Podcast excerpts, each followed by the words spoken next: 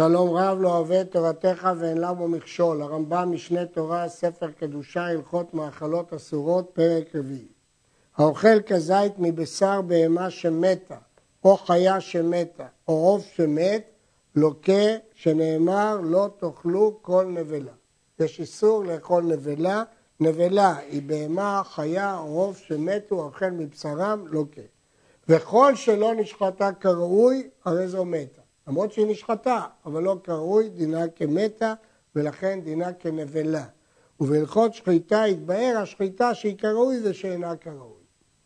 אין אסור משום נבלה אלא מינים טהורים בלבד, מפני שהם ראויים לשחיטה. ואם נשחטו שחיטה כשרה, יהיו מותרים באכילה, אז הם אסורים משום נבלה. אבל מינים טמאים שאין שחיטה מוכלת בהם, בין שנשחטה, בין שמתה כדרכה, בין שחתך בשר מן החי ממנה ואכלו, אינו לוקה משום נבלה וטרפה, אלא משום אוכל בשר טמאה. במינים טמאים יש את האיסור של בשר טמאה, ועל האיסור הזה לא חלים איסורים אחרים של נבלה או של טרפה, זה דין של טמאה. ההסבר של הרמב"ם, אומר המגיד משנה, כי הוא פסק במקומות רבים שאין איסור חל על איסור. אלא אם כן זה בא בבת אחת, או איסור מוסף, או איסור כולל, וכאן שלא מתקיימים אף אחד מהתנאים הללו, אז נשאר איסור טמאה ושום איסור אחר לא חל עליו. יש להעיר שמלשון הרמב"ם משמע פה טעם נוסף, שלא שייך המושג שחיטה רק בבהמה טהורה, ולכן אין לחלק במושג בשחיטה או מתה כדרכה בבהמה טמאה. אבל הטעם שאומר המגיד משנה הוא הטעם העיקרי, שאין איסור חל על איסור. אמרנו כבר שהקשינו שמשמע בפרק הקודם ברמב"ם שהוא אכל נמלה שלמה חייב משום נבלה, והרי שם מדובר בטמאה. יש תירוצים רבים, אבל תורף כל התירוצים הם שהרמב"ם לא חייב שם משום נבלה, אלא משום שק טמאה, אבל צריך להסביר את ההלכה הזאת היטב. האוכל עוף טהור חי כלשהו לוקה משום אוכל נבלה, ואף על פי שאין בו כזית, הואיל ואכלו כולו. אם אדם אוכל עוף טהור חי כלשהו, הוא לוקה משום אוכל נבלה. המגיד משנה מאיר שמהסוגיה משמע שזה משום עבר מן החי. אבל הרמב"ם מבין שעבר מן החי זה רק עבר שחתכו אותו מהחי.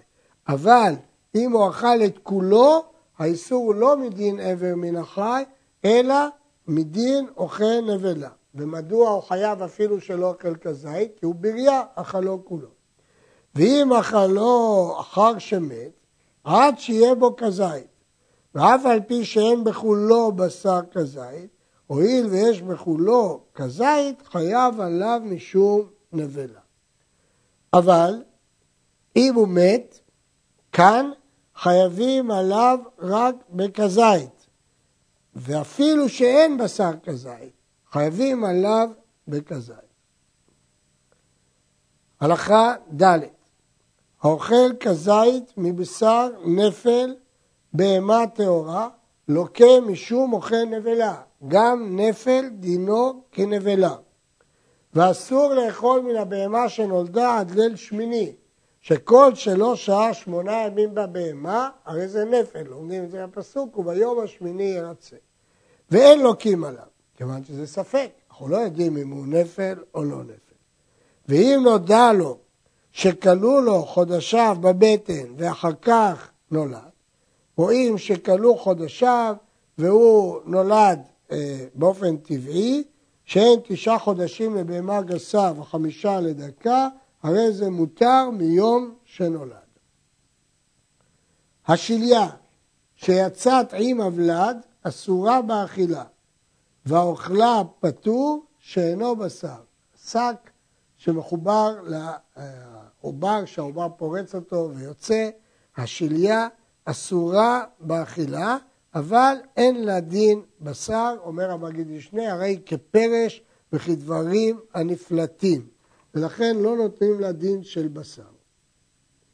האוכל כזית מבשר בהמה או חיה או עוף טהורים שנטרפו, לוקה, שנאמר, ובשר בשדה טרפה לא תאכלו, לכלב תשליכון אותו. זה המקור של הלאו של הרמב"ם של איסור טרפה.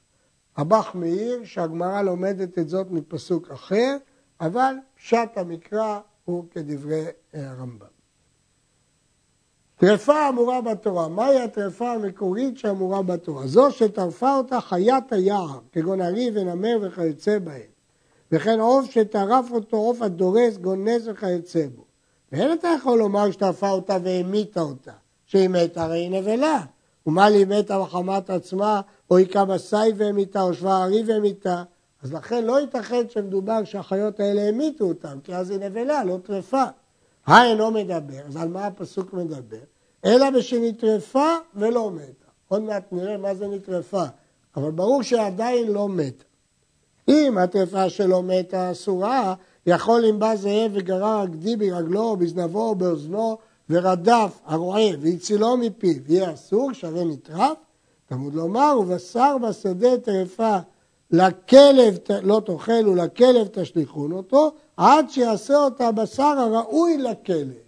העלמתה שהטרפה האמורה בתורה היא שטרפה אותה חיית היער ושברה אותה ונתת למות ועדיין לא מתה. אז ההגדרה היא שלא מתה, אבל נוטה למות. אף על פי שקדם הושחתה קודם שתמות, הרי זו אסורה משום טרפה, הואיל ואי אפשר שתחיה ממכה זו הבאה עליה. כאן הרמב"ם קובע את ההגדרה. לא שהיא מתה, כי אז היא נבלה, אלא שהיא קיבלה מכה כזאת שאי אפשר שהיא תחיה ממנה. היא נוטה למות. נמצאת על המת. שהתורה אסרה מתה והיא הנבלה. ואסרה נוטה למות מחמת מכותיה אף על פי שעדיין לא מתה והיא הטרפה, כלומר כשהיא לא יכולה לחיות. וכשם שלא תחלוק במתה בין מתה מחמת עצמה, בין שנפלה ומתה, בין שחנקה עד שמתה, בין דרסתה חיה והרגתה, כך לא תחלוק בנוטה למות, בין שתרפתה חיה ושועתה, בין שנפלה מן הגג ונשתברו רוב צלעותיה, שזאת טרפה, בין שנפלה והתרסקו איבריה, בין שזרק בחץ וניקב ליבה וריאתה, בין שבא לחול מלחמת עצמה וניקב ליבה וריאתה או שיבר ארצתה וכיוצא בהם. הואיל והיא נוטה למות מכל מקום, הרי זאת טרפה, בין שהיה גורם בידי מסר ודם, בין שהיה בידי שמיים. מסביר הרמב"ם, שאם קיבלנו את המסקנה שהוכחנו אותה קודם, שהמקור של טרפה היא שהחיה טרפה אותה, היא עדיין לא מתה, והיא כבר ברור שהיא לא תחיה והיא נוטה למות, אז מה ההבדל אם זה קרה בידי אדם או אם זה קרה בידי שמיים? אם כן, למה נאמר בתורה טרפה? דיבר הכתוב בהווה, שאם לא תאמר כן, לא אלא שטרפה בשדה, אבל אם נטרפה בחצר, לא. על המטה שאין הכתוב לדבר אלא בהווה. תורה מדברת בדרך כלל, בדרך כלל זה לא קורה ממחלת אבית, לא מקוץ, אלא מחיה שטרפתה בשדה. ועניין הכתוב, שהנוטה למות מחמת מכותיה ואי אפשר לחיות מחמת מכה זו אסורה, זאת התוכן. מכאן אמרו חכמים זה הכלל, כל שאין כמוה החויה טרפה, ובהלכות שחיטה יתברר איזה חולי עושה אותה טרפה ואיזה חולי אין עושה אותה טרפה. אם כן, סיכום הדברים, שחכמים למדו את הפסוק היטב והסיקו ממנו שבהמה שיש בה מכה שהיא נוטה למות בגללה ואי אפשר שתחיה, היא טרפה. בספר המצוות כותב הרמב"ם שאם אדם ייקח בהמה וחיה שיתחדש באחת מהטרפות המקובלות, כלומר בדברי חכמים, אכילתה אסורה אפילו נשחטה כראוי, אבל מי שיאכל מבשרה לוקה מדי רבנן. והרמב"ן בהשגות לספר המצוות אומר שכנראה הרמב"ם חזר בו בחיבורו הגדול, כיוון שהוא תמה במחשבה הזאת. אחרי שידוע שרבותינו הסיקו שטרפה שעשרה כתוב אינה מתה, אז מה ההבדל אם כן בין אם היא מתה בדרך כזאת או, מתה, או נוטה למות בדרך כזאת או בדרך כזאת, כפי שהרמב"ם פה מתאר באריכות. הלכה י' וכן החותך בשר מן החי מן הטהורים, לא עבר מן החי, בשר מן החי, הרי אותו הבשר טרפה, זה עוד דין של טרפה. והאוכל ממנו כזית לוקה משום אוכל טרפה. מה פתאום? מה הקשר בין זה לטרפה? שהרי בשר זה מבהמה שלא נשחטה ולא מתה. ומה לי טרפה אותה חיה? מה לי חתכה בסכין? מה לי בחולה? מה לי במקצתה? הרי הוא אומר, ובשר בשדה טרפה לא תאכלו, כיוון שנעשה את הבהמה בשר בשדה, הרי היא טרפה. קצת קשה הלימוד הזה, כי הגדרנו טרפה, מכה, שאי אפשר שתחיה ממנה, ופה חתיכה חתיכה, אבל מתייחסים לחתיכה כאל טרפה, כי היא כבר ודאי לא תחיה. אז מה ההבדל אם כל הבהמה אי אפשר שתחיה, או חתיכה ממנה אי אפשר שתחיה? אז מתייחסים לחתיכה כאל טרפה, וזהו הרמז הוא בשר בשדה, טרפה. חתיכת בשר שהיא בשדה, טרפה לא תאכלו, והאוכל ממנה לוקה משום אוכל טרפה. נדגיש שמדובר בבשר בלבד, בעבר. בהמה שהיא חולה, היא לא טרפה, היא חולה, מחמת שתשש כוחה ונתת למות. הואיל ולא הראה מכה בעבר מאיבריה ממיתים אותה, הרי זו מותרת, שלא אסרה תורה אלא כאין טרפת חיית היער, שהרי נעשת במכה ממיתה אותה. בתרופת חיית היער יש בה מכה שממיתה אותה, אז גם אם הלב ניקה וריאות נקבו וכדומה, אבל פה זה רק חולי שהיא מתקרבת למיטה, אין לה דין טרפה.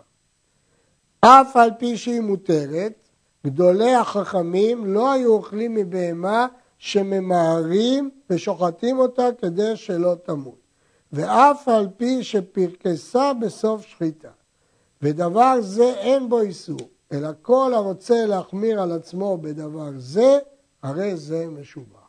זה לא איסור, אבל זה חומרה, זה הידור, לא לאכול מבהמה. השוחט בהמה חייב אור ולא יצא מהם דם, הרי אלו מותרים. ואין אומרים שמא מתה הייתה. אנחנו לא מניחים שהייתה מתה ולכן לא יצא דם. וכן השוחט את הבריאה ולא פרקסה, הרי זו מותרת. ולא אומרים כנראה שהיא מתה עוד לפני השחיטה. אבל המסוכנת, אם עוד לפני השחיטה היא הייתה מסוכנת, והיא כל שמעמידים אותה ואינה עומדת, אף על פי שהיא אוכלת מאכל הבריות, פה יש לי חשש יותר גדול. אם שחטה ולא פרקסה כלל, הרי זו נבלה ולוקים עליה, כי הוכח מכאן שהיא כבר מתה לפני השחיטה. כלומר, אם הבהמה בחזקת בריאה, אז גם אם היא לא פרקסה, היא מותרת. אבל אם היא מסוכנת, כאן זה תלוי בפרקוס. ואם פרקסה, הרי זו מותרת. וצריך שיהיה הפרקוס בסוף השחיטה. אבל בתחילה אינה מועיל. הגמרא אומרת, כל שאינה עושה כן בסוף שחיטה, בידוע שנשמתה נתלה ממנה קודם לכן, כלומר לפני השחיטה. כיצד הוא הפרקוס? מה זה הפרקוס שהוא מהווה הסימן בבהמה מסוכנת? בבהמה דקה ובחיה בין גסה בין דקה, בין שפשטה ידה והחזירתה, או שפשטה רגלה אף על פי שלא החזירת, או שכפפה רגלה בלבד, הרי זה פרקוס ומותרת. אבל אם פשטה ידה ולא החזירתה, הרי זו אסורה שאין זו אלא הוצאת נפש, זה לא מעיד בכלל על חיות שבבהמה, אלא על רפיון האיברים בשעת המיטה. ובבהמה גסה, אחד היד ואחד הרגל, בין שפשטה ולא כפפה, בין כפפה ולא פשטה, הרי זה פרקוס ומותרת. ואם לא פשטה לא יד ולא רגל ולא כפפה כלל, הרי זו נבלה. מדגיש, בבהמה מסוכנת. ובעוף, אפילו לא רפרף אלא בעינו ולא קשקש אלא בזנבו, הרי זה פרקוס. השוחט את המסוכנת בלילה, ולא ידע אם פרקסה או לא פרקסה, הרי זו ספק נבלה ואסורה. כלומר, אמרנו שבהמה מסוכנת, מה שמתיר אותה זה הפרקוס, ואם היא לא פרקסה, אז היא ספק נבלה, אומר הרמב"ם, היא אסורה. שואל החתם סופר, למה לא נגיד שזה בחזקת חי, יש לה חזקת חיים, והיא מתה רק בסוף? התשובה היא שכנגד חזקת חי יש פה חזקה שנייה, שהיא אה, כל בהמה בחייה בחזקת אסורה עד שיוודע לך שנשחטה. ועוד, שפה היא מסוכנת, ולכן אי אפשר להגיד חזקה חזקת חיים רגילה. כל איסורים שבתורה, אין מצטרפים זה עם זה, חוץ מאיסורי נזיר כמו שהתבאר שם, כמו שנלמד בנזירות. לפיכך, הלוקח מעט חלב ומעט דם, ומעט בשר בהמת טמאה, ומעט בשר נבלה, ומעט בשר דג טמא, ומעט בשר עוף טמא, כל מה שלמדנו בפרק הזה. כיוצא באלו משאר האיסורים וצרף מן הכל כזית ואכלו, אינו לוקה, כיוון שאין צירוף בלאווים שונים, ודינו כדין אוכל חצי שיעור. כל הנבלות מצטרפות זו עם זו, כי זה שם אחד, איסור אחד. ונבלה מצטרפת עם הטרפה. זה חידוש, שנבלה מצטרפת יום אחד עם הטרפה, כי זה אה, איסור דומה. כלומר, העיקרון הוא שרק האיסורים השווים יכולים להצטרף. נבלה וטרפה, פני שטרפה זה התחלה של נבלה, לכן הם יכולים להצטרף. וכן כל בהמה וחיה טמאים מצטרפים זה עם זה, כי זה אותו איסור, איסור של טמאה. אבל בשר נבלה עם בשר בהמה טמאה הם מצטרפים כי אלו איסורים שונים. כיצד? הלוקח מנבלת השור ונבלת הצבי ונבלת התרנגול וקיבץ מן הכל כזית והשר ואכלו לוקה, כי הכל זה איסור אחד, איסור נבלה. וכן אם קיבץ חצי כזית מנבלת בהמה טהורה או חצי זית מן הטרפה או חצי זית מבשר נבלה או חצי זית מבשר מן החי מן הטהורה שלמדנו שיש לו דין טרפה לחתיכת בשר ואכלו לוקה.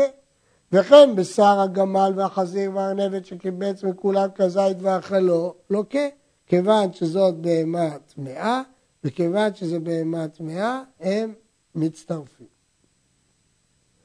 אבל אם צירף חצי זית מנבלת השור, שזה איסור נבלה, חצי זית מבשר הגמל, שזה איסור בהמה טמאה, אין מצטרפים וכן כל כיוצא בזה. הרב"ד חולק, זה תלוי בסוגיית הגמרא. וכן כל בהמה טמאה ועוף טמא, או דג טמא ועוף טמא, אין בשר שניהם מצטרפים. אפילו שכולם זה דין טומאה, אבל זה שונה. בהמה טמאה זה לאו שונה, עוף טמא זה לאו שונה, דג טמא זה לאו שונה. כל, דג, כל סוג כזה יש לו לאו נפרד, לכן הם לא יכולים לצאת, במילים פשוטות. אם זה לאו אחד, מצטרפים. אם זה לאווים שונים, אין מצטרפים.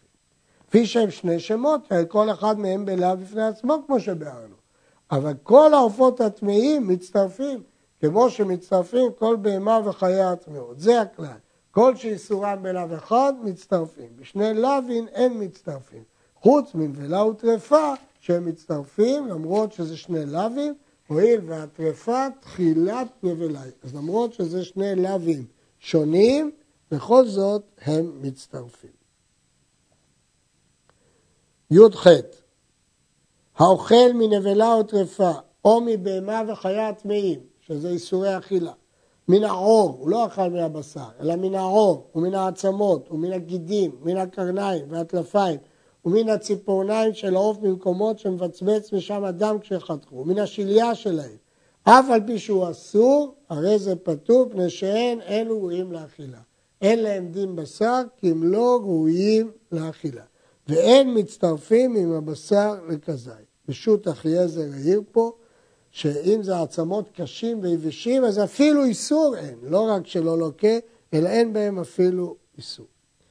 השאלה הזאת חשובה לגבי ג'לטין, שמפיקים אותו מעצמות של חיות ובהמות טמאות. אם נאמר שרק עצם שיש בה לחות ומוח, היא אסורה למרות שלא לוקים, אבל יבשה לגמרי, אז היא אפילו לא אסורה, כפי שמעיר שות אחייזר, אז אם בהם חשש איסור כלל, אז אין בעיה להפיק ג'ילטין מעצמות יבשות. אלה שאוסרים, סוברים שכל העצמות נאסרו. י"ט קיבת הנבלה וקיבת הטומאה, דהיינו הפרש שבתוך הקיבה, מותרת, מפני שהיא כשאר טינופת שבגוף, יש לה דין של פרש. ולפיכך מותר להעמיד בקיבת שחיטת הנוכרי, לעשות מזה גבינה, שזה פרש. ובקיבת בהמה חיה טמאה. אבל עור הקיבה, הרי הוא כשאר המעיים ואסור. למדנו שגבינה של גויים אסורה, כי מעמידים אותם בעור של קיבה טמאה. אם היו מעמידים במה שבתוך הקיבה, זה פרש. היה מותר לאכול את הגבינה, אבל עור של הקיבה אסור.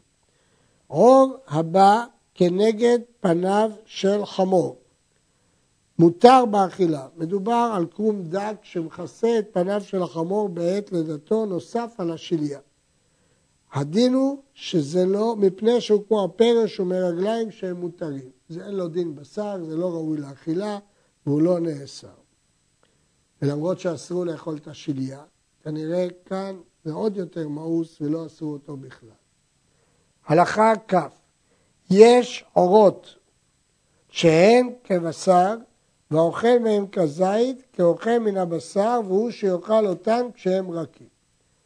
אמרנו שהעור לא ראוי לאכילה. אגב, לגבי העור שכנגד פניו של חמור, הרעב"ד אוסר. אבל הרמב"ם מתיר. אבל יש עורות שהם רכים, ואז זה ממש כמו בשר. ואלו שעורותיהם כבשרם. עור האדם, ועור החזיר של יישוב, ועור חטוטרת של גמל שלא טענו עליו מסע מעולם ולא הגיע למסע, שעדיין היא רכה, ועור בית הבושת, ועור שתחת העלייה, וצידו הפנימי של העלייה, ועור השליל, עובר של בהמה שההתפתחות שלו לא הושלמה, ועור ההנקה והכוח והלטאה והחותם והחומת, אלה משמונה שרצים שנמנו, כל אלו עורות כשהם רכים, הרי הם כבשר לכל דבר, בין לאיסור אכילה, בין לתרועה. מכיוון שהם רכים, דינם כבשר. חטוטרת של גמל היא הדבשת שלו. אור בית הבושת הוא בית רחם של נקבה. אור שתחת העלייה, אור הזנב, מתחת מקום שאין בו שיער, הוא רך. אור השליל, האור שהבלד עטוב. נאמר בשור הנסכל, ולא יאכל את בשרו. ואיך היה אפשר לאכלו אחרי שנסכל, הרי הוא נבלה. אז למה התורה צריכה להגיד שאסור לאכול? הרי הוא נבלה. אלא לא בא כתוב אלא להודיעך, שכיוון שנגמר דינו לסקילה, נאסר. ונעשה כבהמה טמאה, עוד לפני שהוא נזכר. עצם גמר הדין של הסקילה, ואם קדם ושחטו שחיטה כשרה, הרי זה אסור בהניה. ואם אכל מבשרו כזית, לא כן. כיוון שכבר נגמר דינו, הוא אסור בהנאה. ולקו יש על זה מלקות. וכן כשיסכל, לא יימכר ולא יתננו לכלבים ולגויים. לכך נאמר ולא יאכל את בשרו, שהוא אסור גם בהנאה. ופרש של שור הנסכל מותר בהניה. נודע שהוא פטור מסקילה אחר שנגמר דינו, אם הזימו את העדים, והתברר עכשיו שהכל טעות, כגון שהוזמו עדיו, יצא ויראה בעדם שהכל טעות. ואם נודע אחר שנסכל, הרי זה מותר בהניה, כי אין סיבה לאסור את ההניה. מה שאמרנו, יצא ויראה בעדר, מה פירוש יצא ויראה בעדר? הוא חוזר להיתרו הקודם, אבל הוא בגדר מי שאין לו בעלים, כי כיוון שנגמר דינו, הפקירו אותו בעליו, אוריין ברמב"ם, נזקי ממון, פרק י"א. עד כאן.